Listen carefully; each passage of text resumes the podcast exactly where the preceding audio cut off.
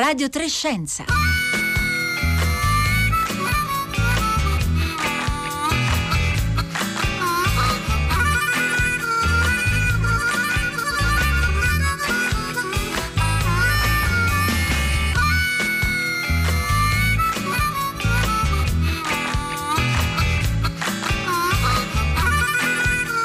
Buongiorno a tutti, buongiorno a tutti da Elisabetta Tola, ben ritrovati a Radio Trescenza, un buongiorno, un saluto anche a tutte le ascoltatrici e gli ascoltatori che ci seguono in streaming o in podcast e scaricano le nostre puntate dalla app Rai Play Radio oppure ci seguono sul sito raiplayradio.it. Oggi è venerdì 20 novembre e apre oggi il Festival Scientifico Futuro Remoto, lo sappiamo ideato ormai da parecchi anni dalla città della scienza, uno dei temi più discussi e eh, ragionati con il pubblico in questo festival molto ricco di appuntamenti, naturalmente eh, online, sarà quello del cambiamento climatico e su questo oggi ci concentriamo qui a Radio Trescenza per capire cosa è cambiato anche nell'attenzione pubblica eh, che tutti stiamo dando ai temi del clima e quanto è stata importante per riportare appunto eh, l'attenzione su questo eh, tema, l'azione dei ragazzi eh, dei movimenti del Fridays for Future fondato dalla eh, diciassettenne svedese Greta Thunberg e su Greta proprio è uscito eh, in questi giorni un docufilm che ne racconta la storia e anche l'azione pubblica I Am Greta di Nathan Grossman. Allora ci chiediamo e vi chiediamo quanto importanti sono stati questi movimenti, avete mai partecipato a uno degli scioperi eh, sul clima oppure fate parte di qualche movimento a livello locale che per esempio cerca anche delle soluzioni per ridurre eh, gli impatti del cambiamento climatico nella vostra zona, nella vostra città o nella vostra regione. Raccontatecelo via sms o whatsapp al numero 335 5634 296 oppure sui nostri profili social eh, Twitter e Facebook dove siamo presenti come Radio Trescenza con il 3 in cifra. When it came to the climate crisis, I saw my parents were just like everyone else. We weren't doing enough. For many years, people refused to listen to me. Children were very mean. But I don't care about being popular. I care about climate justice. She felt she had to do something and she had to do it on her own. Is climate change an issue that children like yourself should be concerned about? Questa è la voce, quella che abbiamo sentito è la voce di eh, Greta Thunberg, Greta Thunberg, l'attivista svedese, protagonista del docufilm di Nathan Grossman, I Am Greta, e Greta Thunberg dice nel trailer di questo film, quando si trattava di crisi climatica mi accorgevo che anche i miei genitori erano come tutti gli altri, non stavamo facendo abbastanza, per molti anni le persone hanno, eh, si sono rifiutate di ascoltarmi, addirittura i ragazzini erano molto cattivi con me, ma a me non interessa essere popolare, io ho a cuore la giustizia climatica, questo è la, eh, il punto di vista e anche la forza di eh, Greta Thunberg. Noi diamo il buongiorno a Elisa Palazzi, che è eh, ricercatrice dell'Istituto di Scienze dell'Atmosfera e del Clima, l'ISAC del CNR, che è una delle protagoniste del programma di futuro remoto eh, che apre, come dicevamo prima, a Napoli oggi e proprio appunto parlerà di clima. Buongiorno Elisa Palazzi. Buongiorno e grazie dell'invito. Grazie a lei per essere con noi oggi. Allora, eh, abbiamo aperto con la voce di Greta Thunberg, una delle grandi protagoniste degli ultimi due anni, diciamo, del movimento, possiamo dirlo ormai globale, di eh, ragazzi, appunto il Fridays for Future, che eh, ha messo un po' in crisi forse gli adulti gli adulti e i politici, scusate, di, di tutto il mondo, chiedendo un'azione molto più incisiva. Elisa Palazzi, eh, le chiedo innanzitutto se ha visto questo film. Sì, sì, sì, l'ho visto, l'ho visto La- pochi giorni fa. Ecco, e dopo appunto con lei ci piacerebbe anche capire se secondo lei è efficace, se ha un- una forza effettivamente, diciamo, oltre a raccontare naturalmente la, la vicenda, il punto così, l- l- l- anche la storia un po' di, di Greta, se può essere efficace come strumento per appunto raccogliere ancora più persone attorno al tema del cambiamento climatico. Ma sinceramente credo di sì, credo di sì. Abbiamo passato molti anni a comunicare la scienza del clima, forse concentrandoci un po' troppo su, sui numeri, sui dati, sui grafici ce n'è bisogno, eh, perché chi ascolta credo che abbia anche il diritto di vedere qual è la grammatica che, che la scienza usa.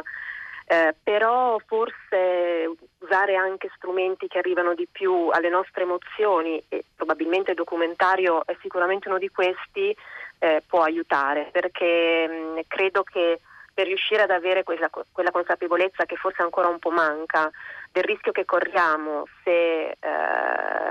avremo sorprese climatiche nei prossimi anni, eh, ecco, allora questo tipo di, di, comunicazione che va più all'emotività, che tocca altre corde, è uno strumento da, da utilizzare. Greta è sempre stata molto efficace in questo, sia nei suoi incontri pubblici sia mostrandosi molto più a nudo, credo, in questo documentario dove appunto fa vedere parti della sua vita privata, di famiglia, i suoi momenti no, eh, insieme però ai momenti grintosi invece di quando appunto va, va a parlare nei contesti internazionali come, come, nella chiusura del film, insomma, quando, quando va al summit delle Nazioni Unite a settembre del 2019, dice quella frase famosa How dare you, no? Mm, come osate, eh, come osate certo. rovinarci il futuro, insomma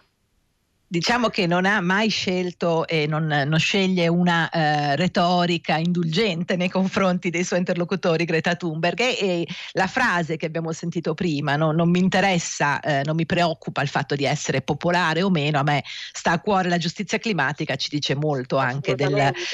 degli obiettivi e forse anche del modo in cui appunto eh, lei ha scelto di presentarsi in pubblico e, e, e eh, che non, è, l, non, pare essere tanto la costruzione diciamo appunto di una popolarità quanto no. di andare eh, al punto e cioè eh, smuovere le coscienze. Allora Elisa Palazzi, prego, prego. Va, va, dritta come una spada, anche all'inizio del documentario, è molto interessante, credo, c'è la contrapposizione tra voci eh, fuori campo che negano i cambiamenti climatici, anche di politici mi pare, e immagini sotto invece di quelle che sono già le conseguenze in atto, no? quindi siccità, inondazioni, rischi per le nostre vite, per la nostra salute. Quindi eh, da quel punto di vista mi sembra costruito assai bene e lei che si eh, chiede come sia possibile che un politico non sappia cosa sia l'effetto albedo, cioè cose che persino un bambino sa no? e che riguarda fortemente quello a cui stiamo assistendo. Quindi come dici tu, assolutamente non risparmia nessuno non risparmia nessuno. Allora, però è importante, dicevamo appunto, eh, forse in questo senso possiamo ringraziare un'azione così forte, anche il fatto che molti ragazzi, perché poi noi ricordiamo spesso il nome di Greta Thunberg, ma ormai nei diversi paesi, inclusa l'Italia, ci sono molti ragazzi che si sono mobilitati, ci sono le assemblee appunto dei ragazzi dei Fridays for Future e altri movimenti che si sono messi in campo per portare, diciamo così, no, all'attenzione pubblica l'importanza di eh, agire contro il cambiamento climatico. Tutto ciò eh, naturalmente si basa, come diceva in apertura Elisa Palazzi, eh, sul fatto che sono anni che gli scienziati propongono dati, eh, danno diciamo, indicazioni rispetto a quello che sta eh, succedendo. E allora Elisa Palazzi, partiamo un pochino da questa grammatica della scienza che citava prima ed è eh, forse importante anche dire eh,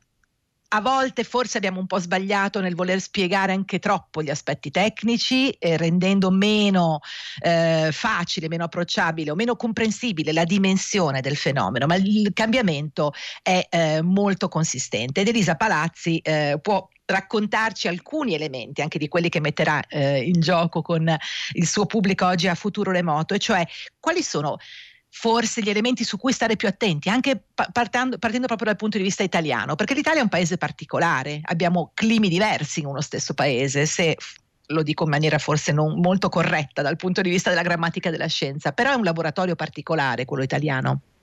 Sì, assolutamente. È un laboratorio di studio per il clima, per il clima che cambia e per gli effetti che questi cambiamenti avranno. Lo definiamo insieme ad altre regioni del globo un hotspot, un punto caldo del clima e questo ha un uh, significato ambivalente. Da un lato chiamiamo hotspot le regioni che in effetti si sono scaldate di più rispetto a quello che è l'aumento registrato in media sulla Terra eh, dal 1850 ad oggi abbiamo avuto un aumento medio di circa un grado centigrado, forse qualcosina in più, ma in Italia questo aumento è stato amplificato quasi il doppio, come lo è nell'Artico, come lo è in alcune regioni di alta quota, tutte regioni che sono in qualche modo sentinelle, e cioè eh, eh, avendo amplificato questo, questo riscaldamento ci avvertono prima che altre regioni che qualcosa non va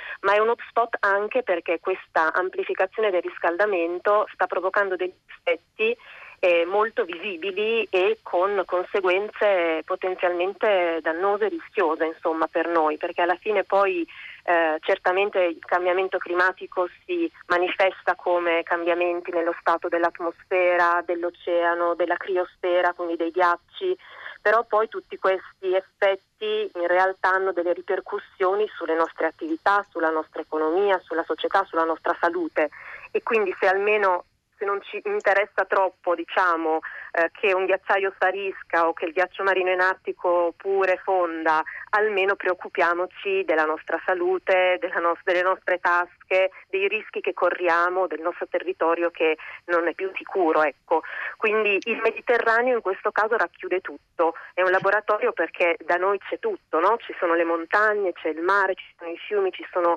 eh, un'ampia zona del territorio che è interessata dalle coste, quindi possiamo proprio vedere gli effetti di questo surriscaldamento in tutti i compartimenti che abbiamo citato prima, eh, per cui eh. richiede, questo richiede un'azione ancora più decisa. Insomma più decisa e senz'altro anche più capace di guardare appunto a tutte queste dimensioni, la dimensione scientifica che informa, ma anche eh, il come tradurla poi in tutta una serie di azioni eh, e politiche. Elisa Palazzi, partiamo dalle montagne però, perché so che lei si occupa di eh, aree climatiche fredde, di montagne, del, della zona alpina e vorrei ricordare ai nostri ascoltatori che durante l'estate abbiamo raccontato attraverso una serie di cui potete eh, ritrovare, ritrovare i vari episodi sul sito raiplayradio.com www.it sul sito di Radio Trescenza che si chiama Sulle tracce dei ghiacciai. Abbiamo raccontato un'esperienza particolare che è quella di andare a vedere i ghiacciai oggi e confrontare il loro stato di salute con le fotografie fatte negli ultimi 80 o eh, 100 anni. Elisa Palazzi, ci sono dei cambiamenti veramente visibili a occhio nudo in maniera molto chiara. Ce lo ricorda e le propongo anche un, un ascoltatore o ascoltatrice Frank, no, ascoltatore Frank Burgai che ci dice io ho un ricordo del ghiacciaio del Monte Rosa, ce lo dice su Facebook. Ogni anno fin da quando ero piccolo guardo il ghiacciaio e lo vedo scomparire anno dopo anno in modo drammatico e così il ghiacciaio del Rutor, sempre in Valle d'Aosta e molti altri colpi glaciali, molti dei quali ormai estinti. Ecco, allora eh, eh, ci sono dei cambiamenti che ormai anche chi eh, oggi eh, ha eh, qualche anno in più di Greta Thunberg può aver visto veramente a occhio nudo, diciamo Elisa Palazzi. Nell'arco della sua vita, questo è incredibile, no? Questo ci dà una misura di, della rapidità dei cambiamenti climatici, cioè quando la scienza ti dice eh, guarda i cambiamenti climatici di oggi hanno una specificità rispetto a quelli del passato, la loro rapidità, non lo dice a caso, forse la fusione dei ghiacciai è uno degli indicatori più facilmente percepibili da chiunque di questa rapidità che poi un'impronta digitale eh, della, dell'impatto antropico, cioè del fatto che siamo stati noi la causa di questo cambiamento così repentino, perché i cambiamenti naturali sono per loro natura più lenti.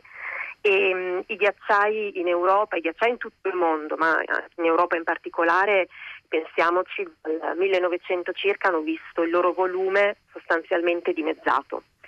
Eh, in Italia, eh, adesso vi dico qualche numero, i ghiacciai hanno certo. ridotto la loro superficie del 40% a partire appunto dai primi del Novecento, ma dal 1980 questa riduzione è stata molto più rapida e eh, diciamo a fronte di questa riduzione della superficie hanno aumentato il loro numero. Sembra strano, ma questo deriva dal fatto che i ghiacciai grandi si sono frammentati e quindi sono diventati ghiacciai più piccoli e di conseguenza addirittura più vulnerabili, perché lo possiamo capire che più piccola è una massa glaciale, più è sottoposta all'azione del riscaldamento dell'atmosfera. Ci sono ghiacciai che sono diventati un po' dei simboli, se, se vogliamo, di questa, di questa eh, fusione accelerata, ad esempio la marmolada. Eh, ghiacciaio della marmolada negli ultimi dieci anni ha perso il 30% del suo volume, il 22% della sua area e purtroppo uno studio piuttosto recente di colleghi del CNR ci dice che se anche il clima non mutasse più, cioè anche se la temperatura non, non si alzasse ulteriormente, questo ghiacciaio sarebbe in qualche modo destinato alla fusione, eh, perché ormai è in totale disequilibrio con il clima che lo circonda. È un po' il concetto di, di, di superamento di una soglia critica. Il clima è fatto anche così ed è per questo anche che quando diciamo caspita la temperatura si è innalzata solo di un grado in media, che vuoi che sia, perché anche piccoli innalzamenti di temperatura possono a volte arrivare a far innescare in specifiche regioni delle soglie critiche, oltre le quali poi il cambiamento è inarrestabile. Si tratta quindi di cambiamenti lunghi, ma che una volta avviati procedono. Quindi eh, il ghiacciaio della marmolada in 25-30 anni si pensa potrà appunto estinguersi, come ci diceva l'ascoltatore. Ecco, allora io ricordo ancora che c'è una vera e propria playlist sulle tracce dei ghiacciai che è riascoltabile nella sezione raccolte del sito di Radio Trescenza in cui eh, raccontiamo questi viaggi eh, estivi che testimoniano lo stato di salute o meglio di, di, non salute di molti dei ghiacciai italiani seguendo poi quanto ci ha appena raccontato Elisa Palazzi. A cui propongo alcuni dei messaggi ne stanno arrivando veramente molti al 335 5634 296 di ascoltatori e ascoltatori ascoltatrici. Allora c'è chi ci dice come Ale, ho 60 anni, seguo i ragazzi di Fridays for Future, ho fatto uno sciopero con loro a Pavia e mi danno grande speranza. Poi c'è chi ci ricorda di avere avviato le sue attività eh, di tipo ambientalista già negli anni 70, 80 e un po' ci dice allora ci, da, ci davate eh, degli idealisti, ci avete anche preso in giro e oggi che ne dite? Ce lo dice eh, Argeo di Bergamo che aveva fondato la prima lista verde italiana a Bergamo nell'82, ce lo dicono altri. Poi c'è Teresa che dice seguo Greta da sempre, anche da quando in Italia era sconosciuta, ma mio marito tedesco aveva altre informazioni, ammiro Greta, la sua determinazione è sconvolgente, questa piccola donna che si affaccia alla vita riesce a parlare ai grandi della terra.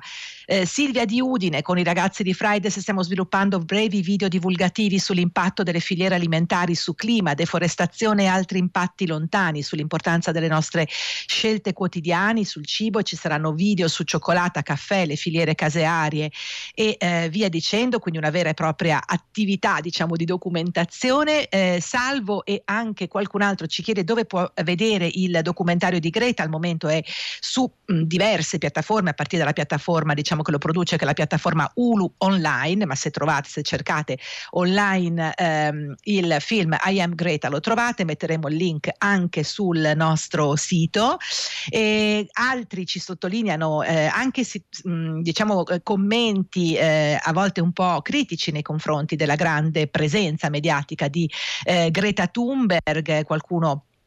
e lo sappiamo, ha dei detrattori, Greta eh, dice che appunto è in qualche modo sostenuta o eh, ehm, sponsorizzata da chi ha interessi a eh, sponsorizzare il mercato del green, ma eh, prendo un messaggio eh, che, di, che, ci chiede come mai continuate a citare il termine cambiamento climatico invece di parlare di crisi climatica. Questa era un'osservazione fatta eh, da Luciano nei miei confronti e, eh, e lo giro Elisa Palazzi perché eh, spesso mi trovo a utilizzare il termine crisi climatica, eh, sappiamo che a volte forse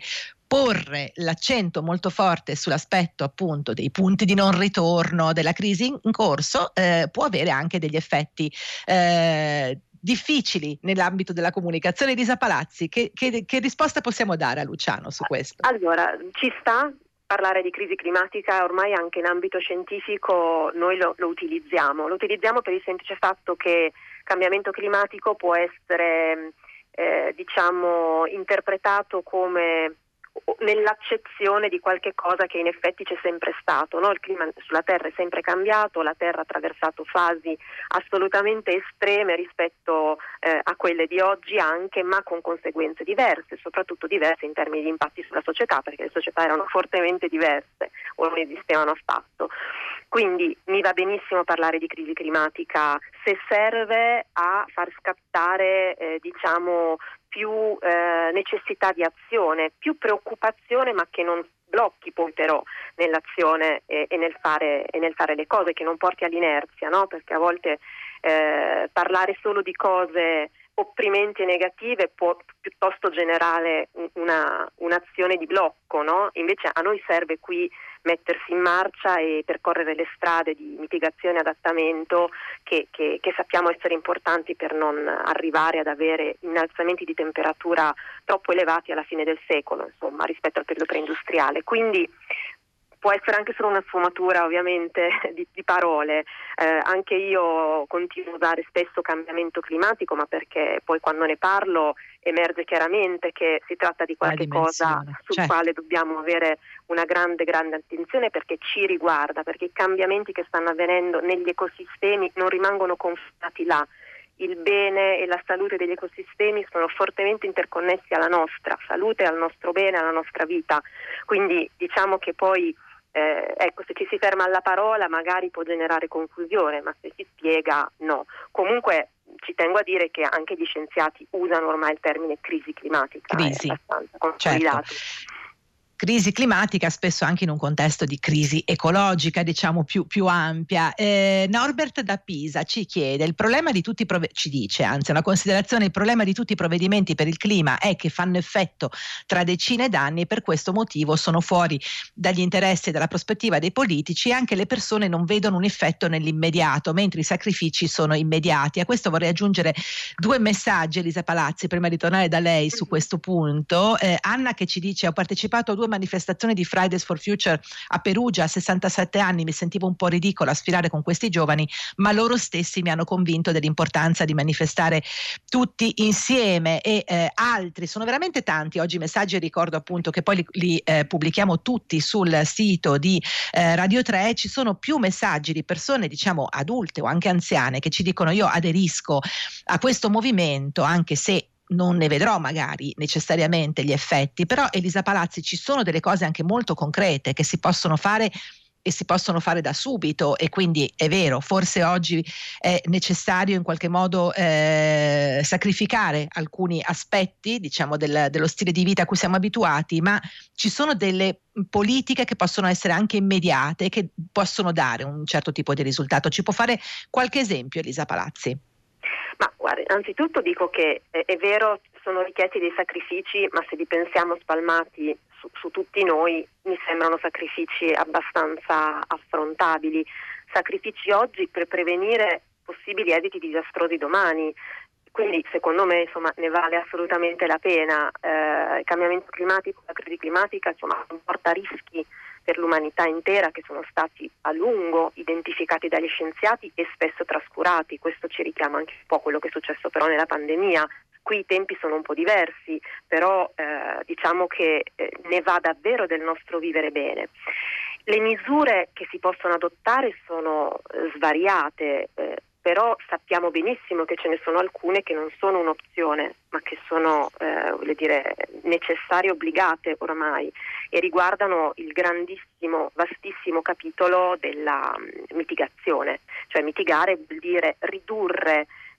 se senza ma le emissioni dei gas serra e degli aerosol climalteranti e che significa anzitutto ehm, non produrre più energia da fonti fossili. Questo è, è proprio quello che noi dobbiamo fare, quindi eh, energia no carbon o a bassissimo contenuto di carbonio, eh, aumentare l'efficienza energetica eh, nei luoghi dove abitiamo anche, ehm, aumentare quelli che vengono definiti i pozzi di carbonio, perché ricordiamoci che eh, finora eh, tutto quello che abbiamo eh, emesso in atmosfera in termini di CO2 la metà è stata assorbita da quelli che noi chiamiamo assorbitori naturali, le foreste, gli oceani, ma una metà è rimasta in atmosfera, quindi noi dobbiamo aiutare i eh, pozzi naturali a fare bene il loro lavoro, quindi ridurre la deforestazione, aumentare la forestazione, gestire bene le nostre foreste, ma certamente modificare i nostri stili di vita, i nostri comportamenti fa parte della mitigazione. E qui c'è un'attenzione alla nostra dieta, perché potrebbe essere richiesto è richiesto per esempio limitare magari l'uso o il consumo eccessivo di carne eh, derivante da alcuni tipi di allevamenti, eh, scegliere meglio il modo in cui ci spostiamo, probabilmente rinunciare magari a qualche viaggio aereo. Ehm, eh, fare attenzione agli sprechi, la vita quotidiana è piena di tante piccole cose che si possono da questo punto di vista migliorare, dallo scegliere so, uno shampoo solido, un sapone solido, a ridurre il più possibile la plastica, a fare correttamente la raccolta differenziata, a non sprecare l'acqua, al riciclare, eccetera, eccetera. Sembrano azioni eh, che magari non aiutino perché sembrano piccole cose, ma invece sono azioni assolutamente importanti perché appunto sono poi moltiplicate per una moltitudine di persone. Poi aiutano a, eh, credo, ehm, come dire, eh, far spargere una rivoluzione positiva, perché queste buone azioni di solito sono contagiose. Pensiamo a quanto i piccoli aiutano i grandi a fare questo tipo di scelte nel modo corretto, per esempio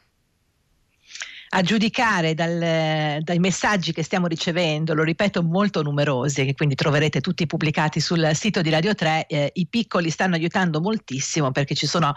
molte persone che ci scrivono eh, proprio grazie anche a questi ragazzi che ho deciso di mettermi in gioco, di partecipare alle manifestazioni oppure anche di fondare di, eh, delle realtà a livello locale. C'è chi si dà da fare per riforestare, chi fa una, eh,